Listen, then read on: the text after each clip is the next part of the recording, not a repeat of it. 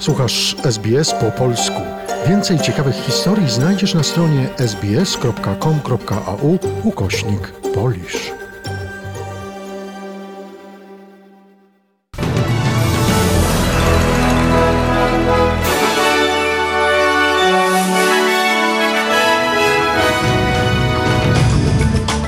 Dzień dobry, przy mikrofonie Dariusz Buchowiecki. Oto skrót najważniejszych doniesień w piątek 29 kwietnia. Kampania wyborcza w Australii nabiera tempa.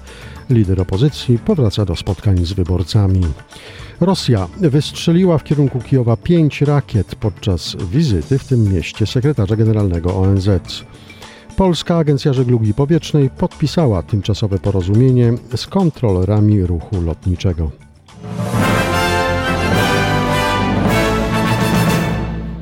A oto szczegóły rozpoczynamy od doniesień z Australii. Anthony Albanese jest w drodze do Perth, gdzie wznowi kampanię wyborczą Partii Pracy po tygodniu przebywania w izolacji z powodu choroby na COVID-19. Przywódca opozycji jest krytykowany za to, że nie zorganizował konferencji prasowej po powrocie do kampanii.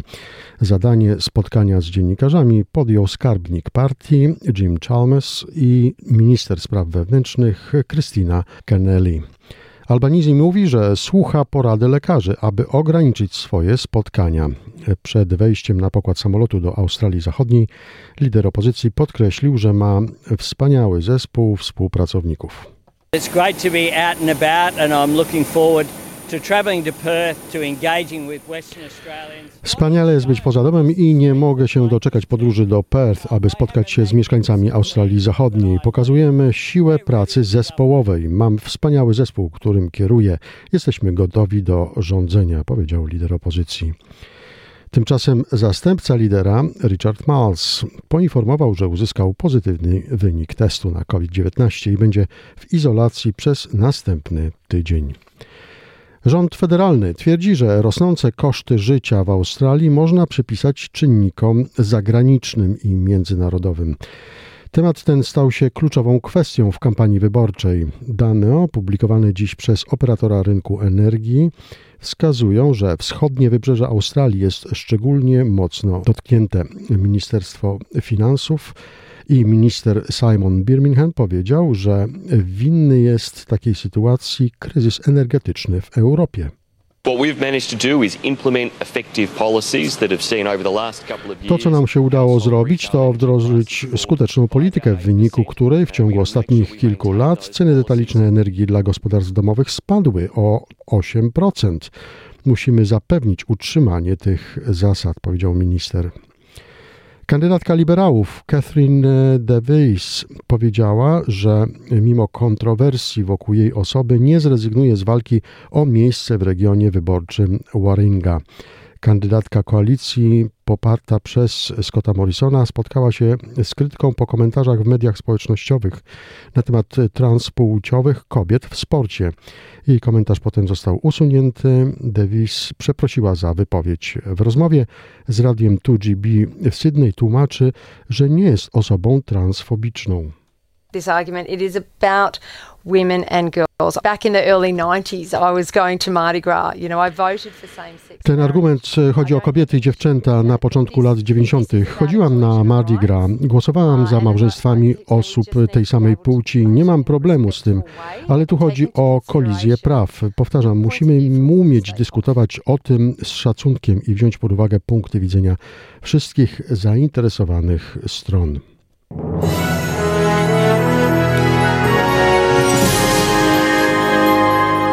I przechodzimy do doniesień ze świata. Prezydent Ukrainy Wołodymyr Zełański poinformował, że podczas wizyty Antonio Gutierresa Rosja wystrzeliła w kierunku Kijowa pięć rakiet. Sekretarz generalny ONZ składał wizytę w ukraińskiej stolicy, gdzie rozmawiał m.in. z ukraińskim prezydentem. Rosyjskie rakiety spadły na centrum miasta, m.in. na budynek mieszkalny. Co najmniej 10 osób zostało rannych.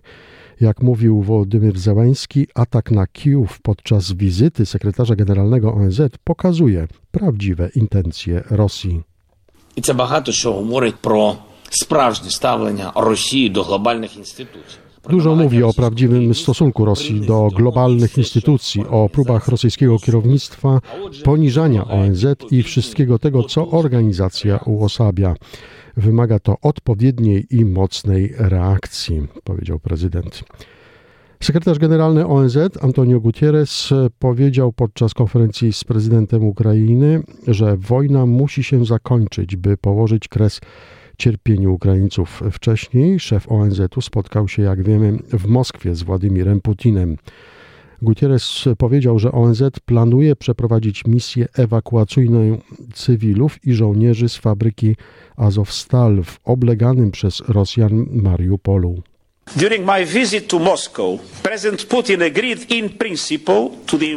Podczas mojej wizyty w Moskwie prezydent Putin zgodził się co do zasady, że pod nadzorem ONZ i Międzynarodowego Ruchu Czerwonego Krzyża należy przeprowadzić ewakuację cywilów z zakładów Azovstal w Mariupolu. Dziś prezydent Załański i ja mieliśmy okazję poruszyć ten temat. Obecnie trwa intensywna dyskusja, aby ten plan stał się rzeczywistością. Tymczasem Rosjanie zintensyfikowali ofensywę praktycznie na wszystkich kierunkach frontu, podaje raport ukraińskiego sztabu generalnego. Ukraińscy wojskowi podają, że Rosjanie najintensywniej atakują na kierunkach donieckim i słobożańskim.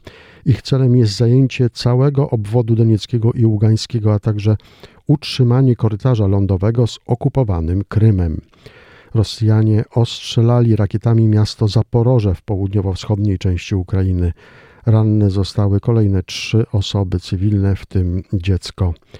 Prezydent Stanów Zjednoczonych Joe Biden zaapelował do kongresu o przyznanie Ukrainie większych środków na obronę przed rosyjskim agresorem. Joe Biden podkreślił, że USA i sojusznicy z NATO nie atakują Rosji, a jedynie pomagają Ukrainie bronić się przed nią.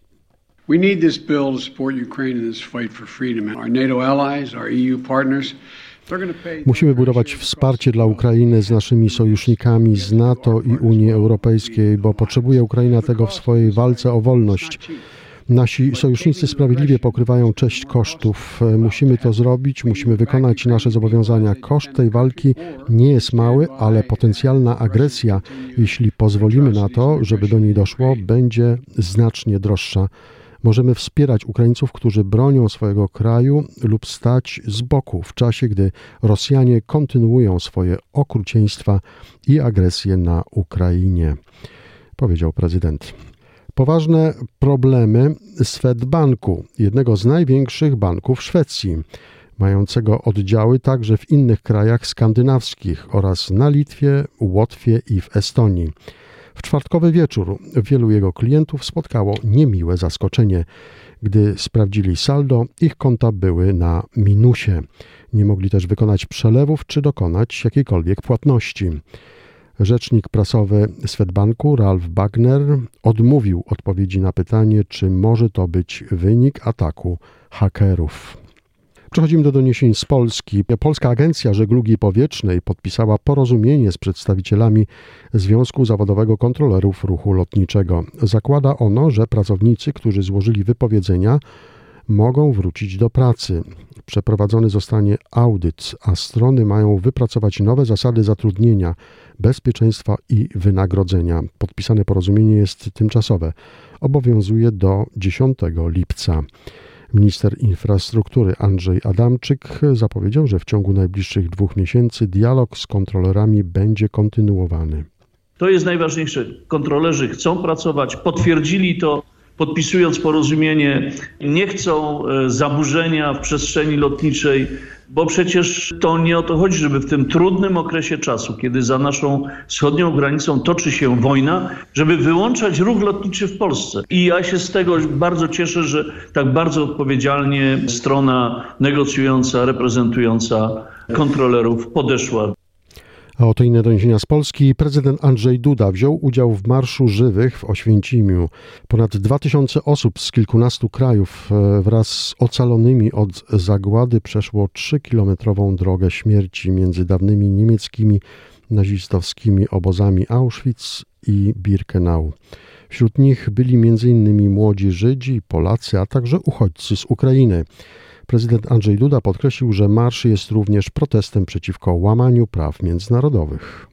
Nie dla nienawiści, nie dla antysemityzmu, nie dla antyukrainizmu, nie dla antypolonizmu, nie dla nienawiści. Kto tego nie rozumie, dlatego nie ma miejsca w społeczności międzynarodowej uczciwych państw i narodów. Kto morduje, kto łamie prawo międzynarodowe, musi za to ponieść twardą i bezwzględną odpowiedzialność. I na zakończenie jeszcze jedna informacja. Dochody Rosji z eksportu paliw wzrosły od czasu inwazji na Ukrainę.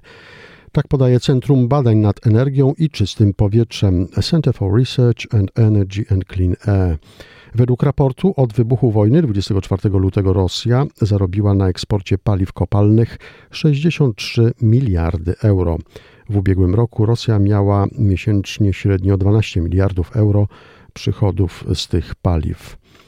Ważnymi klientami dla Rosji są Chiny, Niemcy, Włochy, Holandia, Turcja i Francja. Największą część rosyjskiego eksportu paliw kopalnych stanowi gaz. Po rosyjskiej inwazji na Ukrainę wiele krajów wprowadziło środki mające na celu ograniczenie importu kopalin z Rosji. Jednym z efektów tych działań są wyższe ceny energii. Rosyjski eksport co prawda zmalał o 10%, ale ceny wzrosły o 15%. Dzięki temu zarobek Rosji też wzrósł. Czas na informację walutową. Kurs średni dolara australijskiego na dzień dzisiejszy wynosi 3 zł i 18 groszy.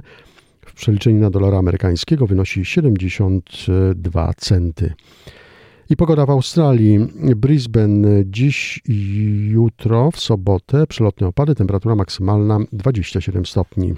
W Sydney dzisiaj pogodnie, jutro deszczowo 25, Canberra dziś i w sobotę przelotne deszcze 19, Melbourne dziś i jutro deszcze 18 stopni, Hobart dziś i w sobotę przelotne opady 17 stopni, Adelaida dziś i jutro pogodnie 19, Perth dzisiaj i w sobotę słonecznie 23 oraz w Darwin dziś burzowo, a jutro słonecznie, temperatura maksymalna 34 stopnie. W Polsce dziś zachmurzenie umiarkowane, miejscami przelotne opady, temperatura maksymalna w ciągu dnia od 13 do 17 stopni. Przegląd wiadomości przygotował Dariusz Błowiecki.